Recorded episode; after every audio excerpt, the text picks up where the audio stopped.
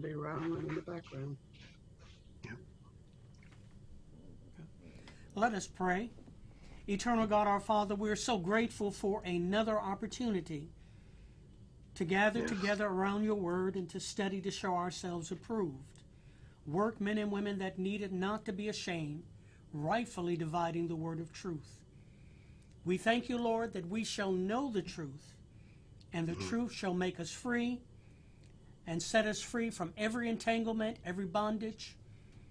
We thank you, Lord, for liberation, for salvation, for saving us from a miserable life of sin and giving us a mind to study and a desire to serve you. We ask that you would bless all those who hear and participate today. We ask that you will continue to let your perfect will be done in us and through us as we study to show ourselves approved and we give you glory. In Jesus' name we ask it and we pray. Amen and amen. Amen. Amen. Amen. Well, we've been talking about one of the most important subjects in the Bible, and that is the subject concerning salvation. And the last time we were together, we talked about some of the evidences of salvation. And we asked the question why should God allow us to enter into his heaven? And the Bible gives us the answer to that question in St. John chapter 3 verse 3 where it says, "Except a man is born again, he cannot see or enter in to the kingdom of heaven." So the only way to get into heaven is through the door and his name is Jesus. And Jesus said in St. John chapter 14 verse 6, "I am the way, the truth and the life. No man cometh to the Father but by me. So there is no other option, no other alternative. There's no other door, no other way to be saved but through the Lord Jesus Christ and his finished work on the cross. We're going to be using several terms today, and we don't want anyone to be confused. And so there are many terms, biblical terms for salvation, and they are used quite often by a lot of people. And a lot of times we use terms or words and really don't know the true meaning or significance of them. So I just want to share a few with them with you this morning. When we talk about salvation, we use terms, and all of these terms and words are synonymous. They're all the same. So we don't want anyone to become confused if we use one or exchange one for another. So the terms are these born again, converted, saved, justified, saint, believer, Christian. All of these terms are synonymous.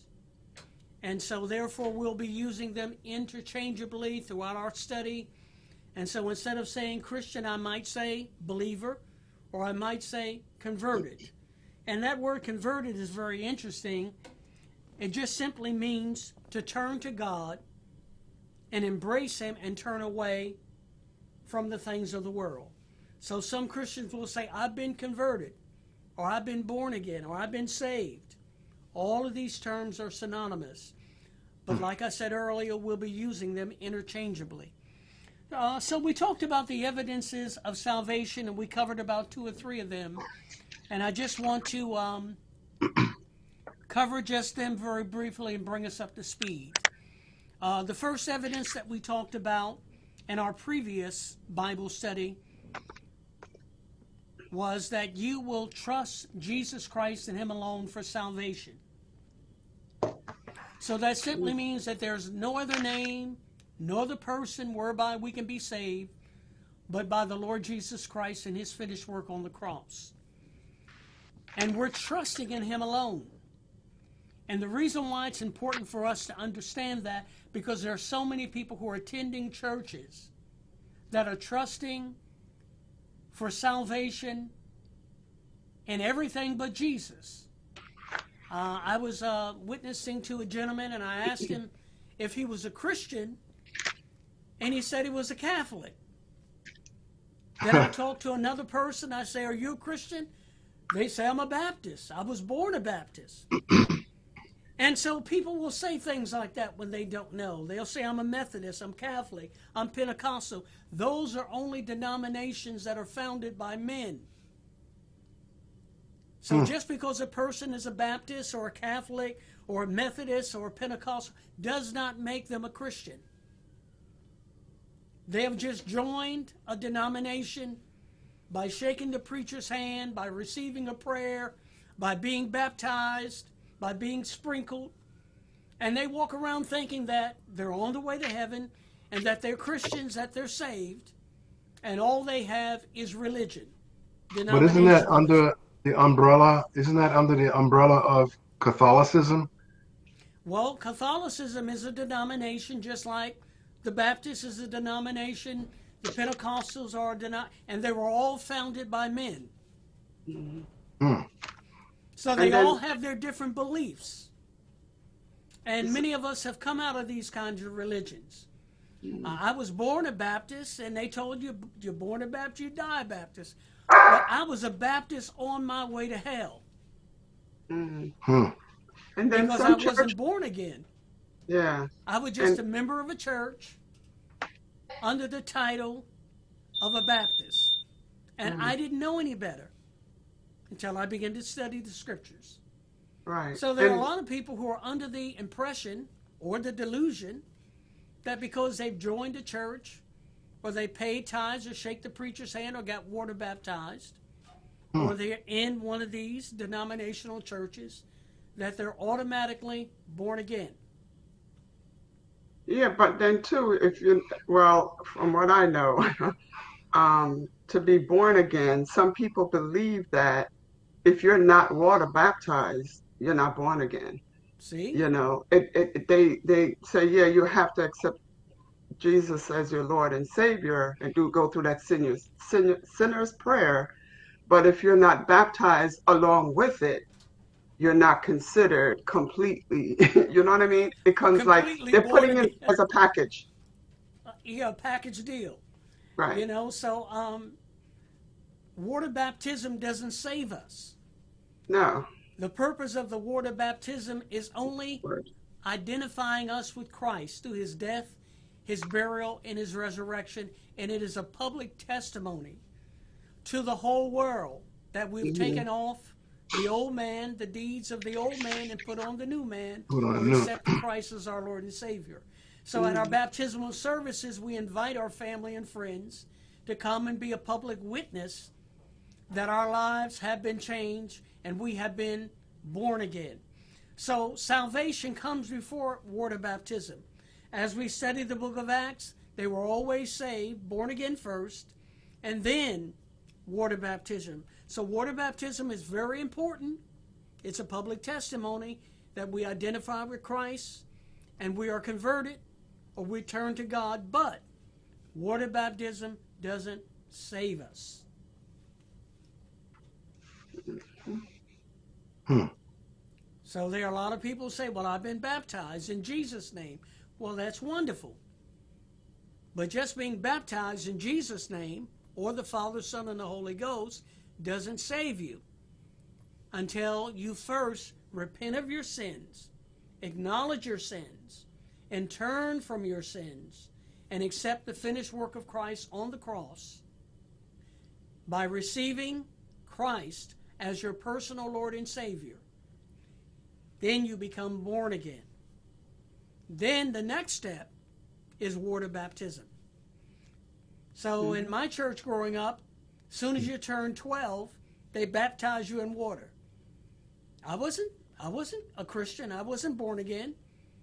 So I went down a dry devil and came up a wet devil, mm-hmm. a child of the devil. Yeah. Mm. Yeah. Because. So, so we don't criticize. You know, many many times there are churches that you know their intentions are well and they mean well, but again, ignorance is no excuse. When it comes to salvation, we need to know that we know that we know without a shadow of a doubt Mhm. that we have been changed, we have been born again.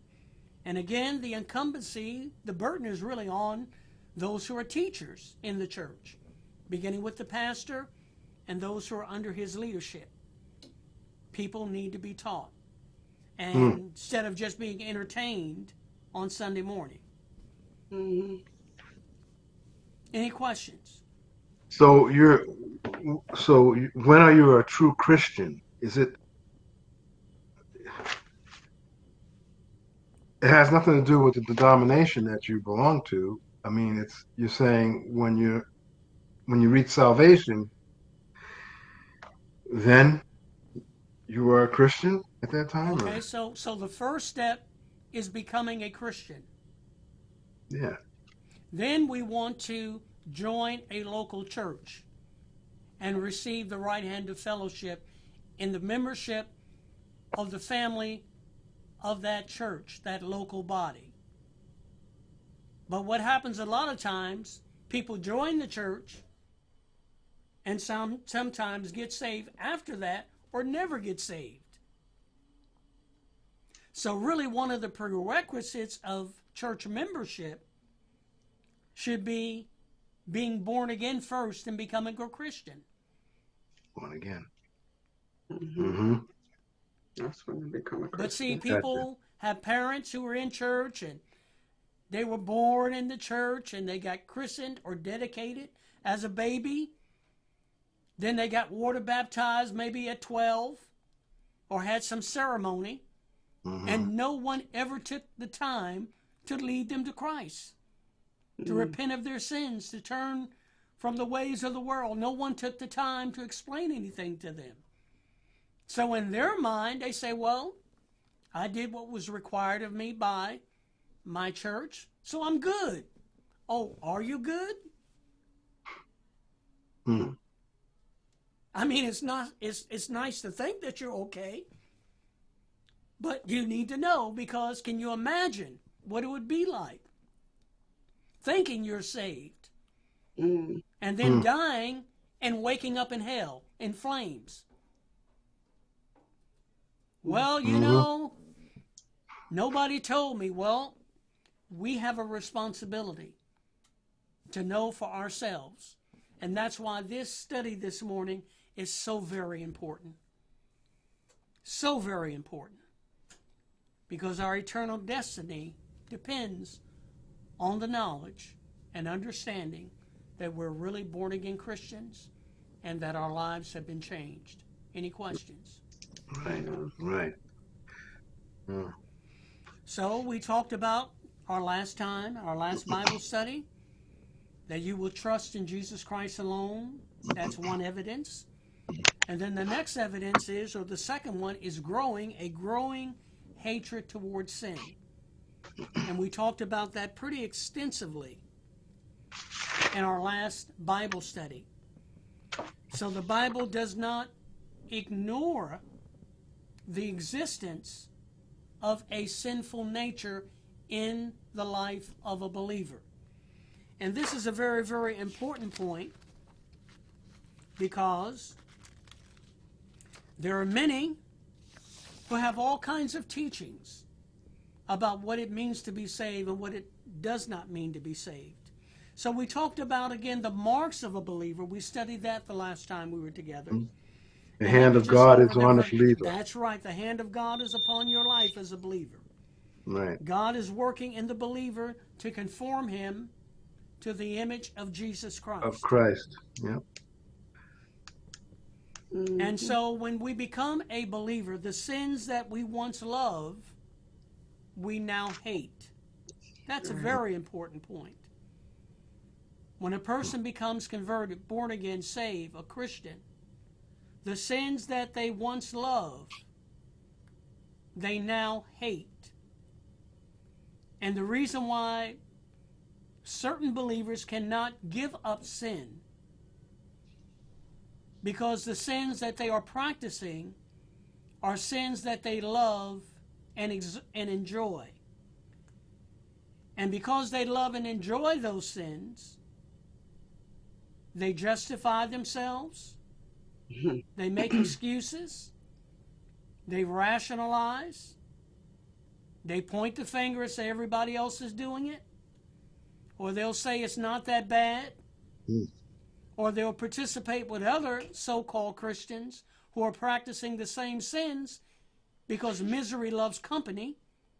And so nobody points the finger at anyone else. And they just go on their merry way. Hmm But when a person becomes a true believer, the sin that they once loved, they now hate. Right. So last week or the last time we were together, we talked about the difference between religious people and people who are converted, who are truly saved. And there is a big difference. Religious people stop doing the things they love. Converted people stop doing the sins that they hate.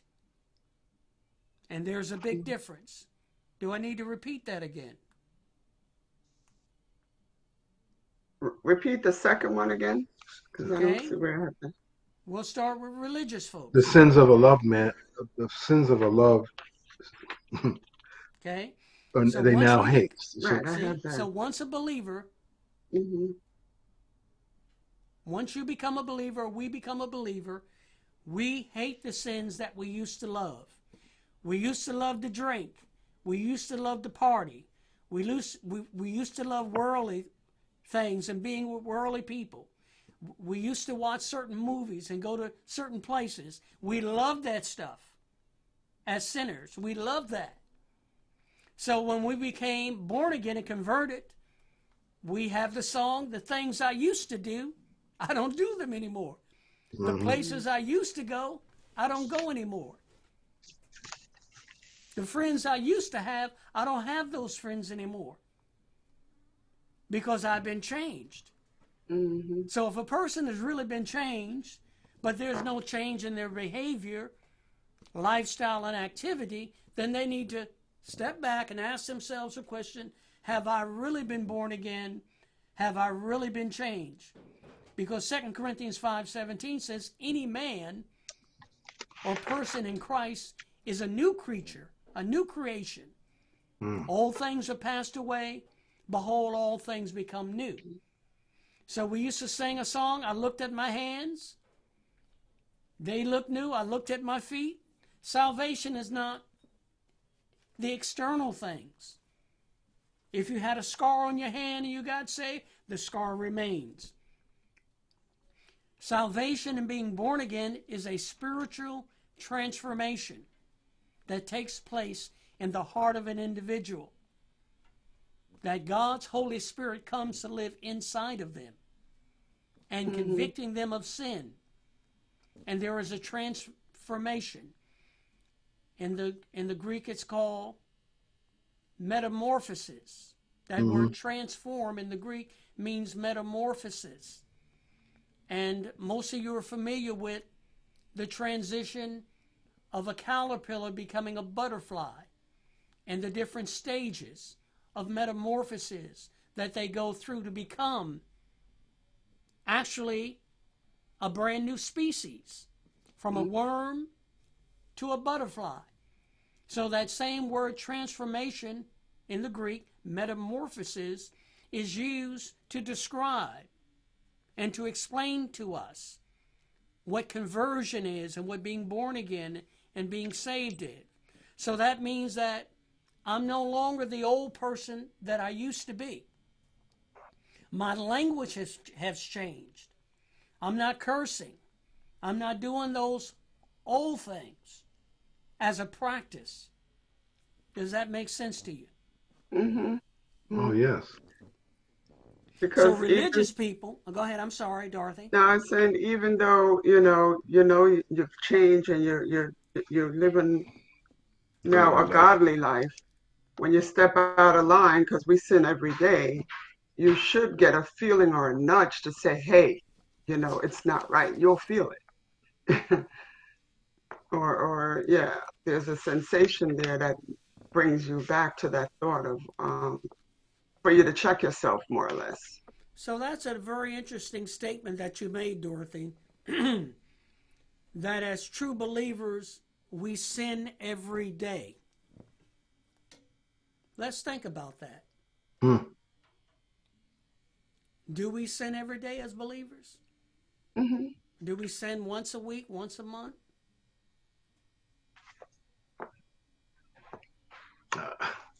I don't know if you could put a number on it, but I know there's sin all around us. Yeah, could be your thought, your thought, your Ron, deed. you're right about that, brother Ron. You're right about that. This Yeah. the presence of sin is all around us. hmm Yeah. I mean, it's on the TV. It's everywhere. I mean, you you can't. And the way right. this world is the changing, it's it, yeah. So we want to talk about that. Okay, Hmm. that's a little head ahead in, in our lesson. Okay. But we want to talk about if you are a believer, if you are Right. a Christian, do you sin every day? Or do you sin once a week? Only on a certain day of the week or once a month? We need to talk about that. And we're going to get to that point. Okay. Dorothy, I'm glad you brought that up. That's very important. Because the question is if we are sinning every day, what's the sense of living for God? hmm If every morning we wake up and we're going to sin every day, No, you know, we just, you know, we, just, we just might as well just say, well, I'm a sinner. Mm-hmm. Okay, but we're going to clarify that. I just Now, don't want to get ahead of one more thing: Are all sins? You know, one man's sin may not be the other man's um, all sins are sin. I mean, you know, All Those sins are are good equal. questions. Are all sins the same and are all sins equal? That those are excellent questions. And I'm glad you asked them. Yeah. We'll start with Ron first. Are all sins the same? Well, the Bible gives us a moral law, a moral code right? called the Ten Commandments. Ten Commandments. Mhm. Exodus chapter 20. Thou shalt not, thou shalt not, thou shalt not. So there are 10 commandments. Most of us are all 600 them. familiar with them. Amen. That's right. And Ron said that there are over 600. Well, when the Jewish people and the rabbis and the Pharisees got finished with Moses' 10 commandments in Exodus 20, by the time they got to the New Testament, mm-hmm. they had added many more sins to that, and it came to be something like 630. Yeah. so now we get to Dorothy's question. Are all sin sin? What was your question again? The same? Are all sins equal? Oh, That's what we great. to All know. sins equal. So when we study sins from the Old Testament, there were sins, there were iniquities, and there were transgressions. When we study in the Old Testament scriptures, there were sins, there were transgressions. A transgression is the breaking of God's law. And there were sins, iniquities, and transgressions. So, which one is the worst? Well, in God's eyesight, all sin, all unrighteousness is sin. But God described iniquities in the Bible, and the example that is given in the Old Testament is that when the children of Israel were worshiping idols, like Baal and Moloch in the Old Testament, they would offer up their children as burnt off- offerings and sacrifices to these idol gods. And that was an iniquity, that was an abomination in the eyes and nostrils of God for them to offer up their children as burnt sacrifices to these idols. hmm So if we want to talk about what sins are worse, the Bible uses the word abomination.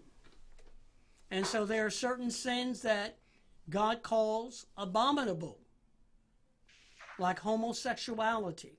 God says that's abominable. God is not picking on people. See, we have to be very clear when we start calling out sins. Because in our day and age, certain sins are acceptable and certain sins are an abomination. Hmm. Well, what do you mean, George? Certain sins are acceptable, certain sins are abomination.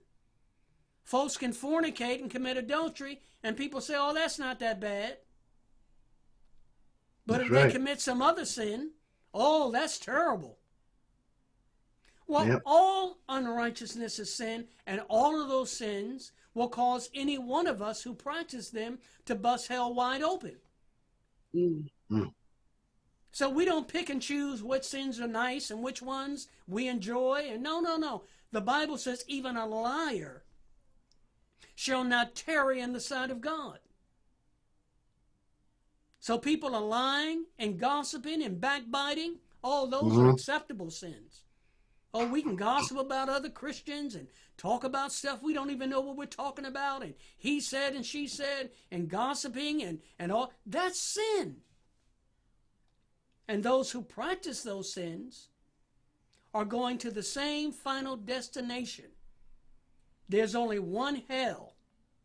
There's not purgatory or something in between and all that nonsense. There's only one place of the departed souls who are not hmm. saved, and that place is hell. And the Bible says that hell was prepared for the devil and his angels.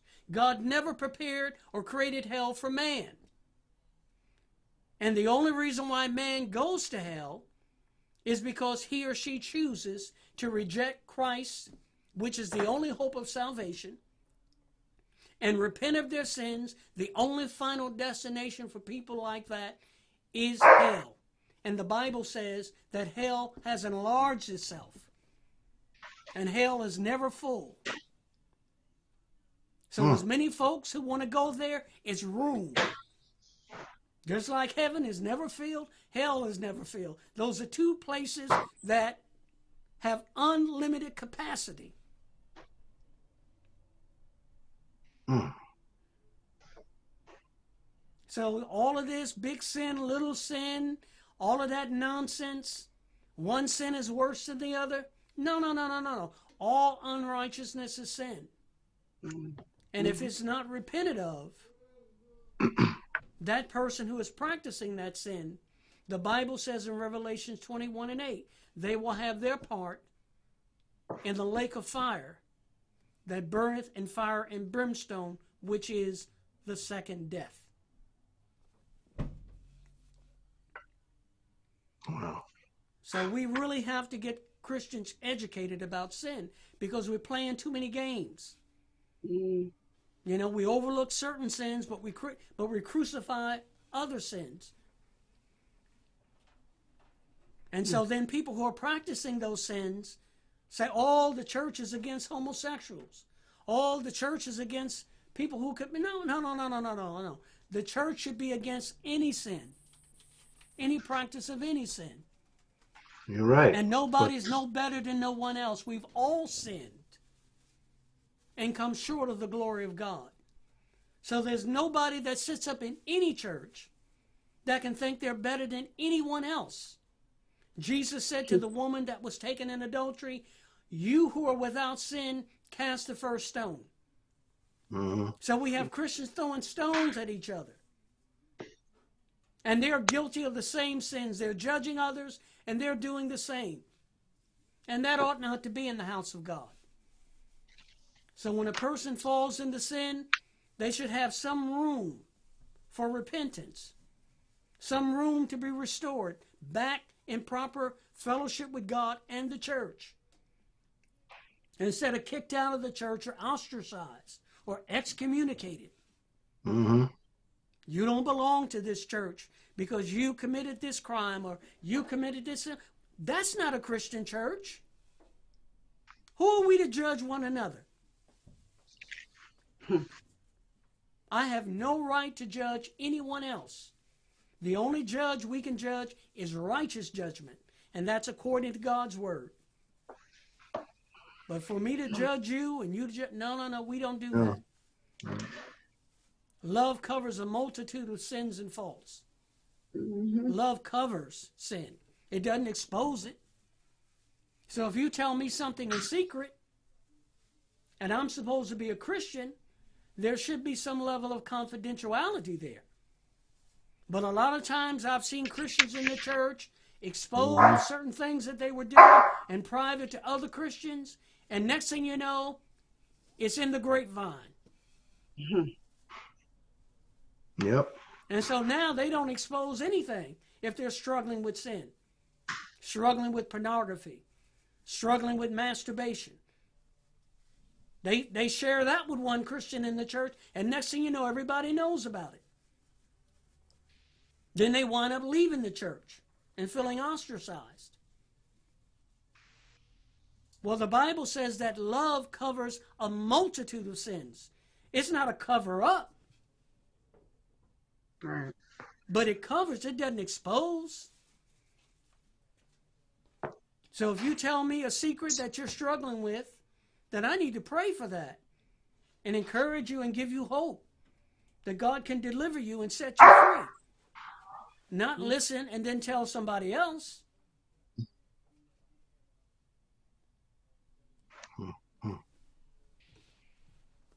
Yeah. Yep. Alrighty. So there's no big sins or little sins or greater sins, but but Christians like to play that game because that comes from a sense of low self worth and insecurity. When I begin to compare myself with someone else to make me feel good about myself, that is a sign of spiritual immaturity and low self esteem. Because if I have to condescend and look down on other sins to make me feel good about myself, I'm in a bad situation. Mm. hmm When Jesus looked at the multitude of the people, he didn't see them as animals. He didn't see them as a bunch of sinners. The Bible says he had compassion on them. And he saw them as sheep without a shepherd. He didn't call them a bunch of niggers or a bunch of honkies or a bunch of this or a bunch of that or a bunch of crazy folks. Yep. He didn't use that language. We have Christians using that language. Yeah. And they have no compassion. And they have forgotten once they were once purged of those same activities and behavior. Mm. So we should never forget where God has brought us from. You know, we don't glory in our past sins, but there's nobody who came in the church that came in perfect. I don't know nobody. And if we're honest with ourselves, we all have past sins and skeletons in our closet that we should be ashamed of. So that should humble us to have compassion for others who are struggling with habits, bad habits, sins, whatever they are. They should be able to come to us for godly counsel and for help and for prayer. Mm. Because if you can't come to the church for help, where can you go? Right. Yeah. If there's no mercy and forgiveness in church, no matter what you've done, no matter what crime, if you can't find it in church, where can you find it at in the world? It won't be in the world, that's for sure. It sure won't. Because in the world, once they label you, once of this, always of this. Incorrigible, never can change. But we mm. should never have that in the church Yeah. because the Bible teaches us that the born again experience can change any kind of sinner. I don't care what they practiced. I don't care how horrific it was or how abominable it was. I've seen God change folks from every walk of life. Mm. Whether they commit adultery, fornication, homosexuality, lying, cheating, stealing, I've seen the transformation power of the Holy Spirit change all kinds of folks Hmm. and save them and call them to the ministry, and many of them, of them are pastoring churches. Mm. Hmm. So the marks of a believer, we talked about that. And. Ron, you mentioned some of them.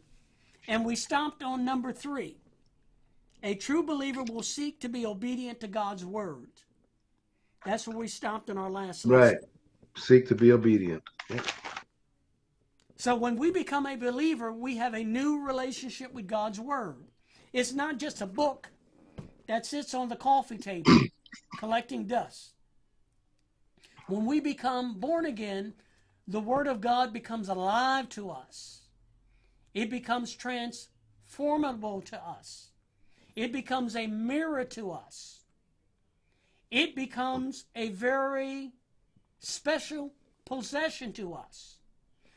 The Word of God is not just another book. There's no book in the library like the Word of God. I've read thousands of books, but there is no book like the living Word of God. This book can transform your life. It can give you wisdom. It can give you counsel in every area of your life, whether it's marriage, going into business, relationships, uh, it can give you help in every area of your life. This Bible, this book, has been inspired of God. It's infallible, it's authoritative. There's no error in it, there's no contradiction. The same God that inspired men to write under the mm-hmm. inspiration of the Holy Spirit is the same God that has preserved these mm. 66 books 39 in the Old Testament, 27 in the New Testament. and they are authentic. And we can trust them with our decisions, with our life, raising our children. We can trust these scriptures. So the Bible is not just another book. And so we don't make a God out of the Bible. Some Christians make a God out of the Bible. The Bible is not God. Jesus is the living Word. When I say make a God out of the Bible, um, we respect the Bible. I was taught by one pastor never put the Bible on the floor. It mm-hmm. shows disrespect. You don't write in your Bible. I've heard that too. So don't write in your Bible. No, write in your Bible. Fill it with notes. write in your Bible. That's your road now to heaven. The Bible is God's letter to us. Write in the Bible. But some, oh no, I can't write in the Bible because the Bible's holy. Well, it's a book that can make you holy. So what you write in the Bible is holy. So we don't want to make a, a, a God out of the out of the book, Right the Bible, Yeah, but we do want to reverence it right. you know, and we want to hide it in our hearts and we want to know where it is at all times. Mhm. When we wake up in the morning and our Bible is not on our bedstand or somewhere close, the first question we should say is, Where is my Bible? Some mm-hmm. people go for days without reading their Bible. They they know more about the TV God, which we don't have those today, but we used to say they know more about the TV God than their own Bible. So there are a lot of books out there, but there's no subject out there that you should know better than the Bible. And there's a lot of subjects out there philosophy, all kinds of subjects out there, politics. But if you know those genres and those subjects better than the Bible, and you call yourself a Christian, when you get to heaven, all those other books and Bibles are not going to be there. But the eternal Word of God will be there. And we will be judged accordingly. Any questions? Mhm. Yeah. No. Well, I have to blame you guys. You got me on a roll this morning. You asked me these questions. so all of this that I'm sure is not in my notes. Yeah. Uh, just coming from the Lord, because I know people need to have those answers hmm to those questions that you ask, and they're very, very important. So we stopped at number three. A true believer seeks to be obedient to God's word. and when a believer becomes a Christian or saved, they have a desire for God's word. The Bible tells us in 1 Peter chapter 2 verse 2, you can take a look at that. 1 Peter 2 2. The scripture says, As newborn babes desire the sincere milk of the word that they may grow thereby. So when we become a Christian, we desire to feed Mm. on the milk of the word, the meat of the word. The word is either milk or meat. Those are spiritual terms. We talk about food, drink, milk, and meat. We should have a desire for the Word of God. If a person is a believer and they never want to read the Bible, never study the Bible, never have time for the Bible, love television, movies more than the Bible, then I would begin to question and ask them to examine themselves. Because if you're a true Christian, you're going to want to be fed, desire to be fed. hmm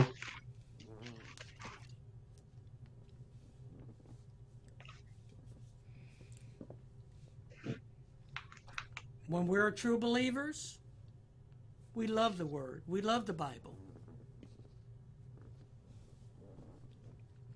All right, we're going to move on to new material now. Number four. A new believer will have a greater sense of their sinfulness and a deep need for Jesus Christ. A true believer will have a greater sense of their sinfulness and a deep need for Jesus Christ. When a person becomes born again, he or she will begin to notice the need for improvement. They will say, I'm striving for perfection. I haven't arrived. That's what Paul said. I'm not perfect. I'm striving. says that over in Philippians 4. So we should be striving for, for, for perfection. And that's a process. All of our lives, we want to improve.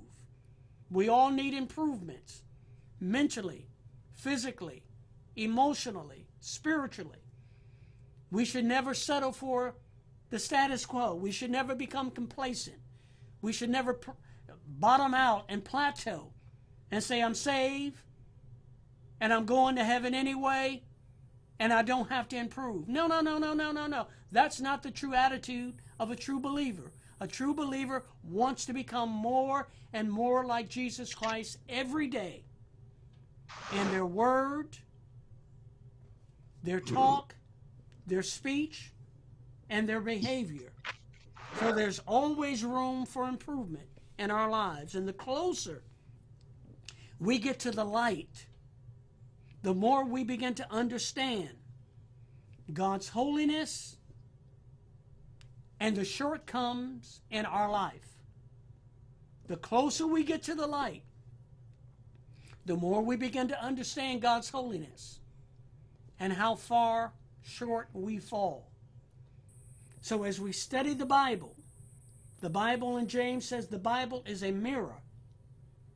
And we are looking into the mirror, and the mirror is reflecting our true character, who we really are. And when we read the Bible and we come up short by looking in the mirror of the Word and seeing areas of our life that need improvement, we just don't chuck it and say, I'm not perfect. no, we're going to work on that area. We're going to develop discipline in that area. Mm. We're going to make sure that we overcome that area. That we are whatever practicing that is not pleasing in God's sight. Because we are a testimony. We are a witness to our family and our friends and unbelievers because they're looking at us because we call ourselves a Christian. and so they're looking and they can see areas in our lives, blind spots, things that we may not even be aware of. And they're looking at us and they're looking for a change. And so if we don't admit that we need improvement or that we have a problem, then God can never solve it. That's why the Bible says in 1 John 1 9, if we confess our sin, if we acknowledge our sin, Jesus is faithful and just to forgive us of our sin and to cleanse us from all unrighteousness. So every believer is on the path of improvement. And I don't care how many years you've been saved, or I've been saved. And I've accepted Christ when I was 15. I'm 68 now. Doesn't matter how many years you've been saved. It's what you're doing today for Christ. That's the only thing that's going to last. There are hmm. some Christians who got saved 20 years ago and haven't grown an inch.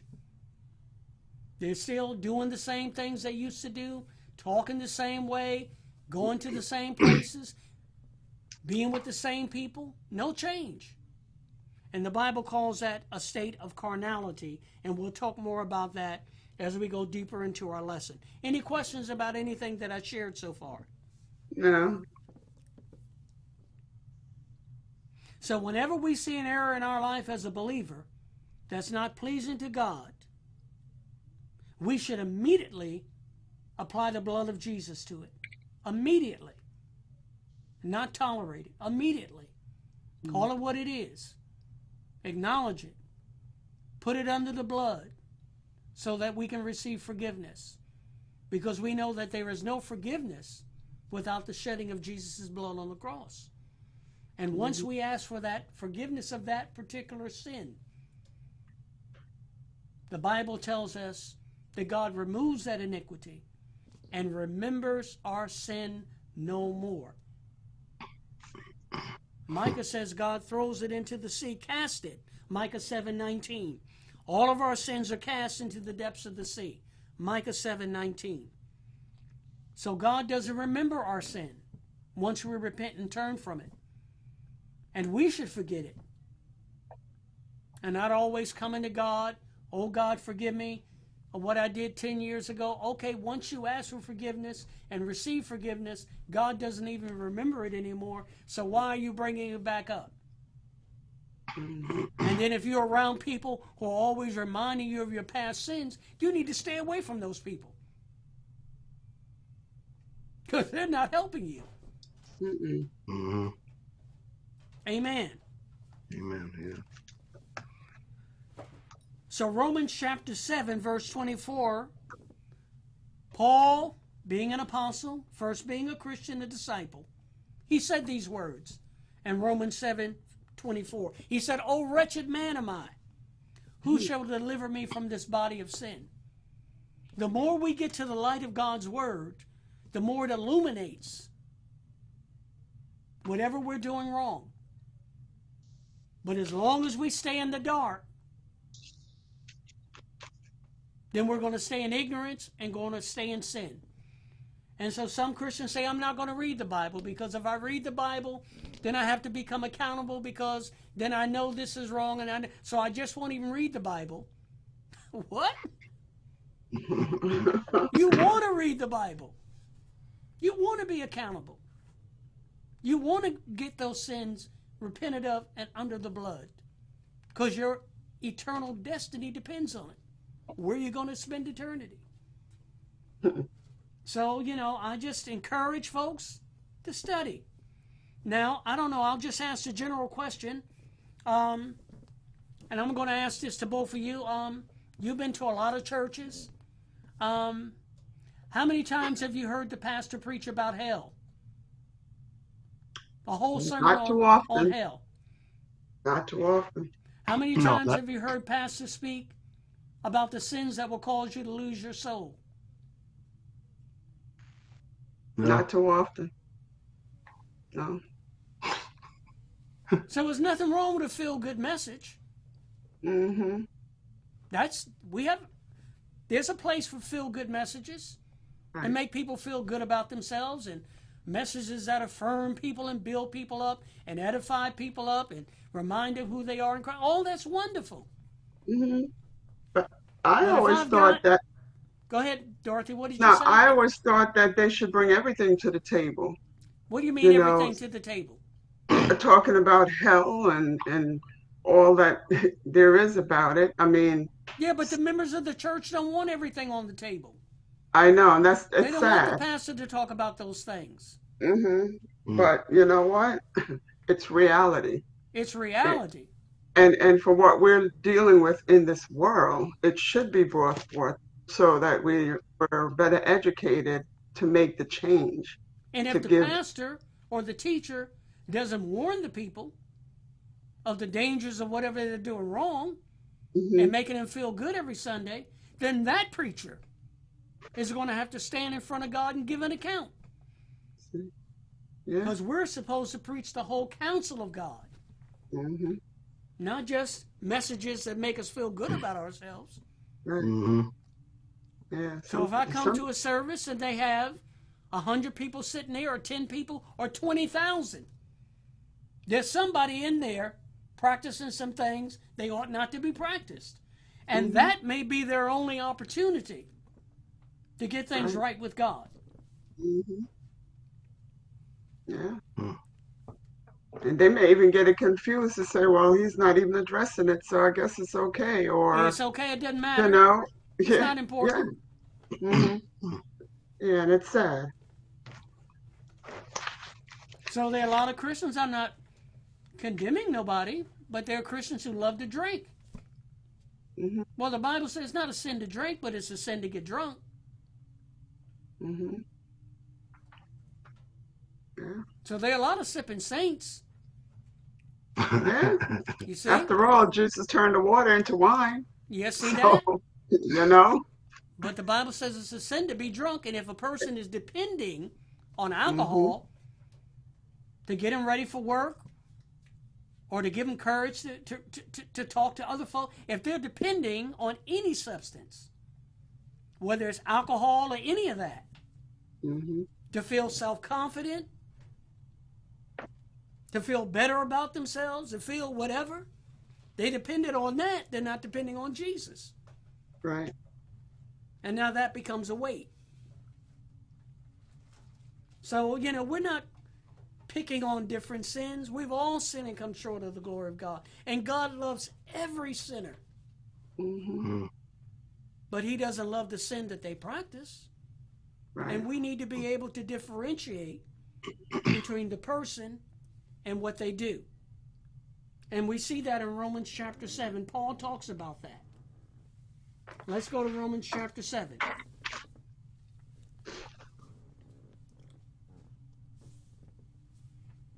And the Apostle Paul is talking about the sin nature that still exists in the life of the believer. Mhm. And uh, our time is running out, so I'm going to read this and give some explanations. Amen. Until next time. Chapter 7, verse 14.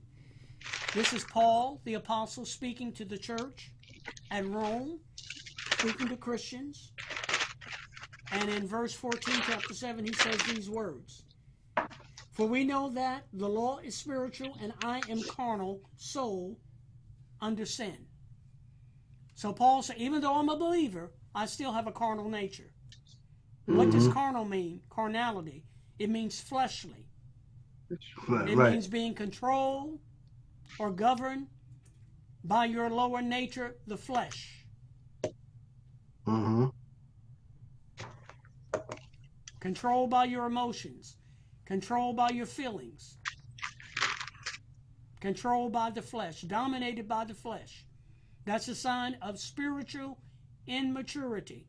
So the Apostle Paul had to grow up spiritually, just like everybody else does who are believers. Paul said, When I became a spiritual man, I put away childish things. That's spiritual growth. Then he says in verse 15, For that which I do, I allow not.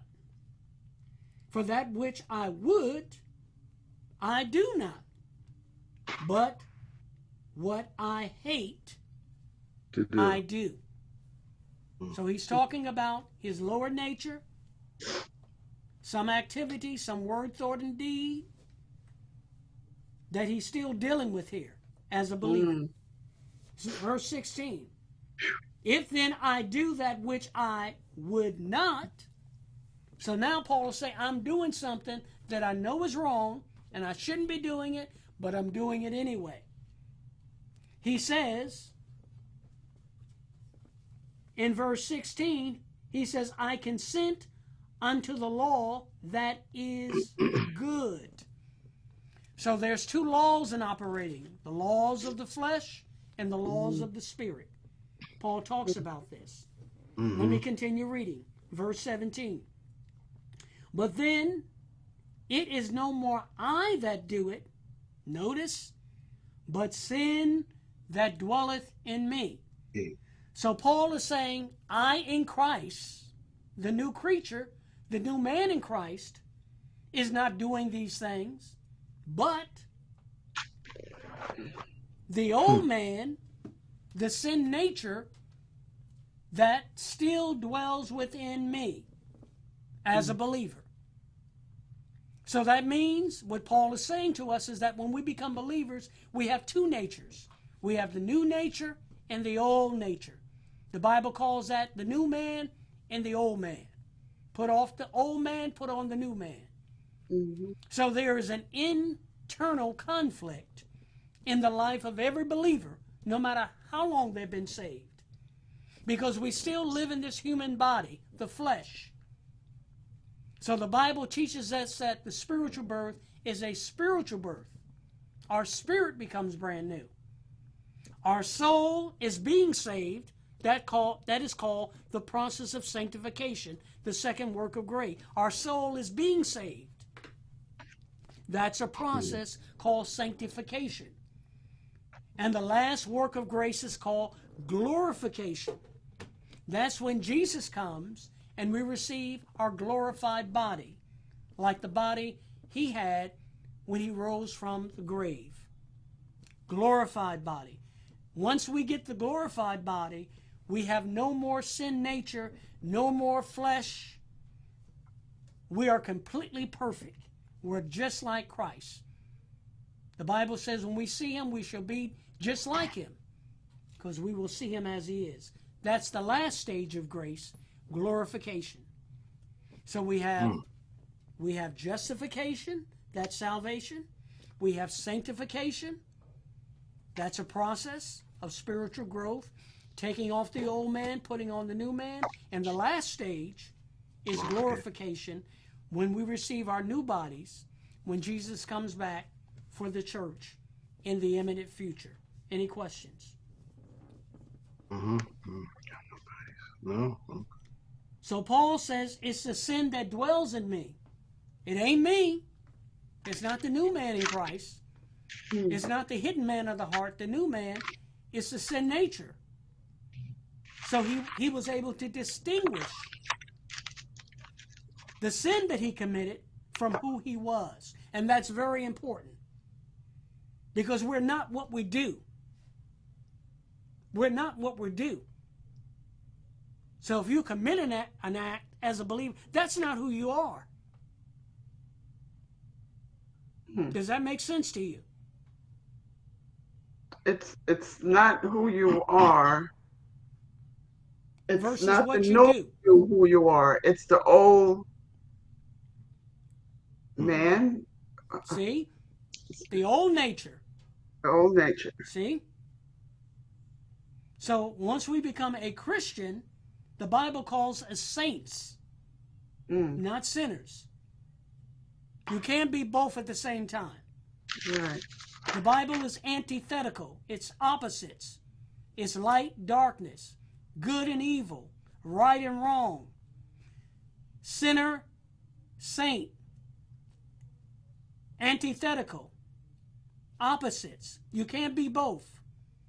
You can't be right and wrong at the same time. You can't be light and darkness at the same time. You can't be a sinner at the same time. Very simple. Hmm. But what happens a lot of times is that there are people who call themselves teachers that get everything all mixed up, synchronized, all mixed up, amalgamated, all mixed up together, and put it in one and put it in one one bucket. No, no, no. Either we're a sinner or we're a saint. We can't be both. Mm-hmm. Okay, a sinner. for, Go ahead, Dorothy. I was gonna say it's for us to decide because God still gives us the free will. Amen. We still have a free will, so we can choose to sin, or we can choose not to sin. Right. And Paul said right over here in chapter six of Rome, sin no longer has dominion over us. hmm So when a believer commits a sin, they choose to do that, whether in ignorance or deliberately. And if they're doing it ignorantly, Paul said, God had mercy on me because I did it ignorantly. I didn't mm. know any better. God had mercy on me and then found me faithful and put me in the ministry. So if there's mm. some sin that a, a Christian is committing and they don't know, or they're not sensitive to the witness of the Holy Spirit in their heart, and I was one of those kind of sinners, I gave you my testimony. I was practicing fornication, and a Christian brother explained to me what I was doing was wrong. And the light came on. like, whoa, oh wretched sinner am I. I mm. thought I was doing pretty good before the light turned on. But when mm-hmm. the light turned on and showed me who I really was, okay, I got a problem. I got to deal with this. And I told my girlfriend, no more sex. That's it. That's a sin against God. That'll cause me to lose my soul.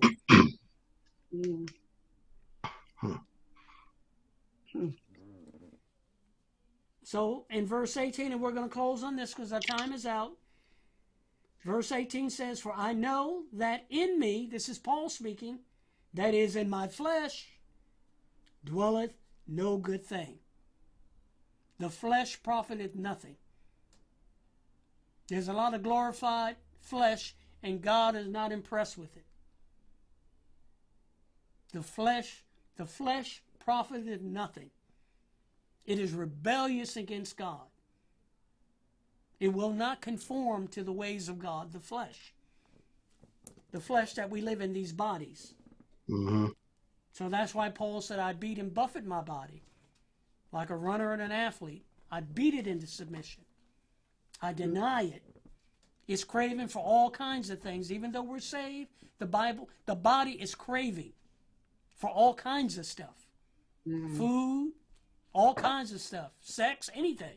It's craving. And the more I feed it, the stronger it gets.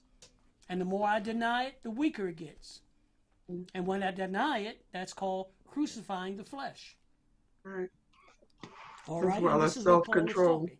That's mm-hmm. self-control, and that's a that's a fruit of the of the spirit. Spirit. Yep. In Galatians five twenty two, Mhm. discipline, self-control, Mhm. temperance, and every Christian has it. But the reason why it's so weak is because they're not practicing and they're not using it. They're not developing self self-control. They just do whatever their body tells them to eat, whatever their body tells them to drink, whatever their body tells them to do, and they live undisciplined lives, and they become defeated Christians, and that's sad, and that's not the best for God's children. For I know that in me, that is my flesh, dwelleth no good thing. For to will, that's the new man, that's the new man in us, the born again man in us. He wills, he desires to do what's right. The will is present with me, but how to perform that which is good I find not. For the good that I would, I do not, but the evil that I would not, that I do. That evil is the old Adamic nature that's still in Paul's life as a believer. Okay, the old man. Mm. And so our time is out. Lord willing, the next time we gather together, we'll pick up on this. There's so much here that I want to share, Yeah. but That's a lot. our time has slipped away. Okay. Any questions before I let you go, beloved? No, it's a good lesson. I was looking forward to the study today. Oh, thank you. And I always look Shed a lot to of light. Yes. Amen. So it's it's a blessing. Um, is there one thing that you all can take away from our lesson today? Application, what we can take away from our lesson? One thing that might have stood out to you a little bit more than others that you can share? Well, being born again leads to being a Christian, which leads to salvation. And what okay, about? let, yeah, that's a good point you're making, uh, Ron. Let me help you with that. Yeah, I was wrong, When I gave all those terms, saved, born again, converted, Christian, Mhm. believer, saint, those are not steps in a progression. They're, see, some believers think you become born again, then you become a saint, then you become converted. No, that's those are all synonyms. Okay. All of those terms mean the same. Mm-hmm. Okay? That's very right. important. I'm glad you mentioned that, Ron, because people think first get born again, then get converted, then get truly saved, Mm-hmm. you know, then get truly sanctified, then truly. no, it. no, no, no, no. You're either saved or you're not. But those are the terms that believers or Christians in the community use. And sometimes they need to be explained that they're all synonyms hmm according to the Bible. Gotcha.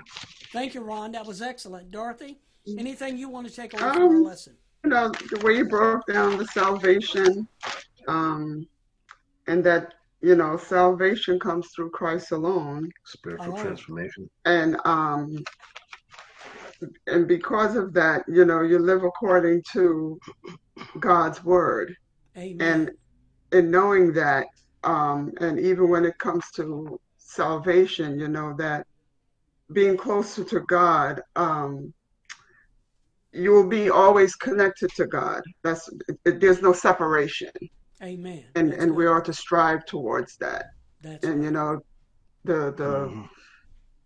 human part of us the fleshly part of us with, with sin and and dealing with that along with the spiritual the the, the, the i guess um our, our, the spirit our within Right, It's our a sin battle. nature, that's right, Right. our sin nature and our spiritual nature Mhm. are always in conflict. Continue. but we ought to strive strive to to do god's you know will to stay in his will and study his word And that's feeding our spiritual nature right to become more strong and more mature. And we're Mhm. starving our sin nature right by refusing to give to in allow it Mhm. Mhm. to practice whatever we shouldn't be practicing. right Denying And that it, denying yeah. ourselves. right Excellent. it was good Well, Dorothy, would, yes, Dorothy, would you close us in prayer if you would? Be so kind.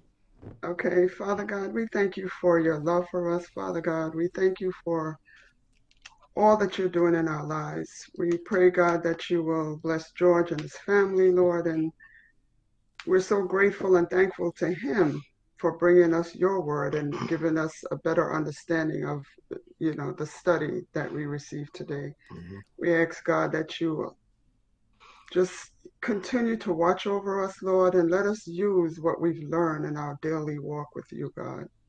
We thank you, and um, we're just so grateful for all that you provide for us. We love you, Lord. In Jesus' name we pray. Amen. God bless your beautiful prayer. Go with God, and He will go with you. Mhm. Bless. Till we meet Okay. again.